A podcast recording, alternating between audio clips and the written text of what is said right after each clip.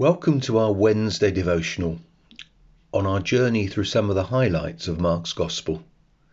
Today we consider chapter 5, verses 21 to 43. There are many lessons from this passage, but I can only briefly touch on one. Although in our passage we see two miracles, they must be viewed as one narrative. Indeed, the effect of seeing the interruption with regard to the little girl makes the miracle more glorious when it occurs.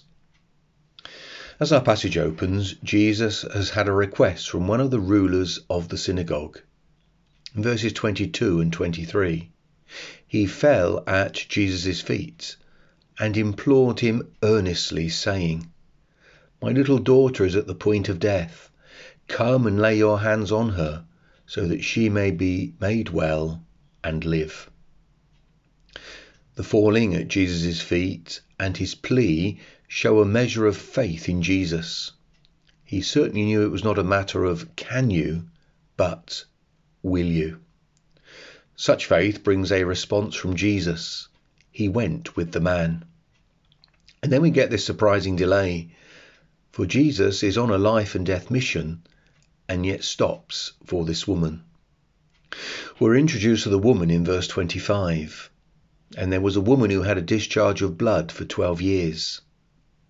And we read on that in verse 26, she spent all her savings on a cure for this 12 years of internal bleeding.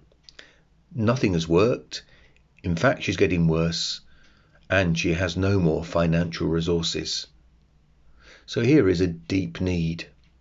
She is ceremonially unclean under Mosaic law, and so is publicly ostracized she has lost all her savings and she's getting physically weaker. But we do see her faith in verses 27 and 28. She had heard the reports about Jesus and came up behind him in the crowd and touched his garment. For she said, If I touch even his garments, I will be made well. It was a great faith she had, because she believed the power of Jesus to heal was so great that the mere touch of his clothes would result in an instant cure. But it was an imperfect faith, for she thought a touch was necessary and that Jesus would never notice. Her faith was rewarded, for in verse 29, immediately the flow of blood dried up, and she felt in her body that she was healed of her disease. But it was not that she had come near enough to touch him that she was healed. It was because she had trusted him. Our faith is also frail, feeble, and imperfect.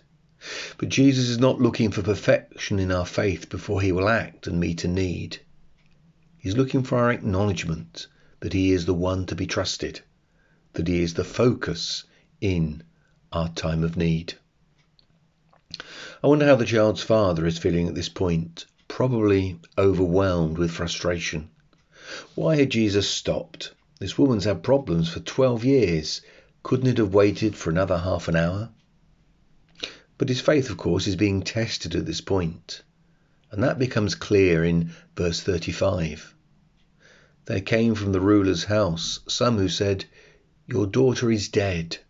Why trouble the teacher any further? And here is the real test of faith. The daughter is now dead. So who does this man really think Jesus is? Is he, as the servant suggests, just a teacher? Or is he God who can raise the dead? And Jesus will know what is going on in his heart. He is believing. He does have faith. But here is a situation which may make him falter in his faith. So Jesus gives two commands in verse 36. Firstly, do not fear. Secondly, only believe. The first is given to reassure him that the enemy death is not stronger than Jesus. The second is given to encourage him to hold on to Jesus, to trust him implicitly, whatever the circumstances might say. Jesus doesn't beat us with a big stick when our faith falters. he graciously encourages us to keep trusting him. He seeks to build up our faith. This man's faith was in the right place, in a Saviour who is God. And as J.C. Ryle says, a great miracle is recorded in these verses. A dead girl is restored to life. Join me on Friday.